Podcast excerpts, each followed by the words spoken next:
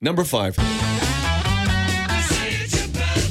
This stuff always blows me away. If you're in a room with 70 people, doesn't mm-hmm. seem like that many people. No, not really. Statistically, there's a 99.9 chance that at least two of them will have the same birthday. That's weird.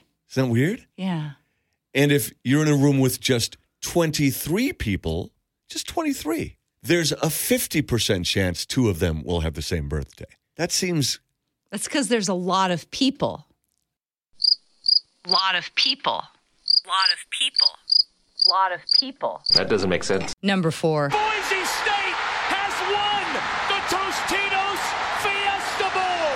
Can you believe it? Boise State University famously has blue turf on their football field. the And- Broncos. Yep. And they actually trademarked the whole idea of having non green artificial turf. So if anyone else in the world wants to do it, they first need to get Boise State's permission. Number three. Don't you step on my blue suede shoe.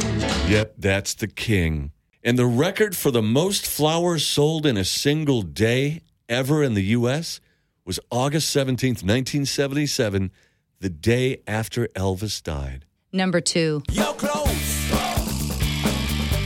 but no cigar. the phrase close but no cigar comes from carnivals in the early 1900s when they used to give out cigars as prizes for winning the games. Number one, the Flintstones. Who doesn't love Fred and Wilma and Barney and Betty and Dino and Pebbles? And Bam Bam. They promoted Winston cigarettes through the first two seasons with commercials that aired during the show of the characters smoking. Crazy. Yeah, Barney Winston tastes good like a cigarette should.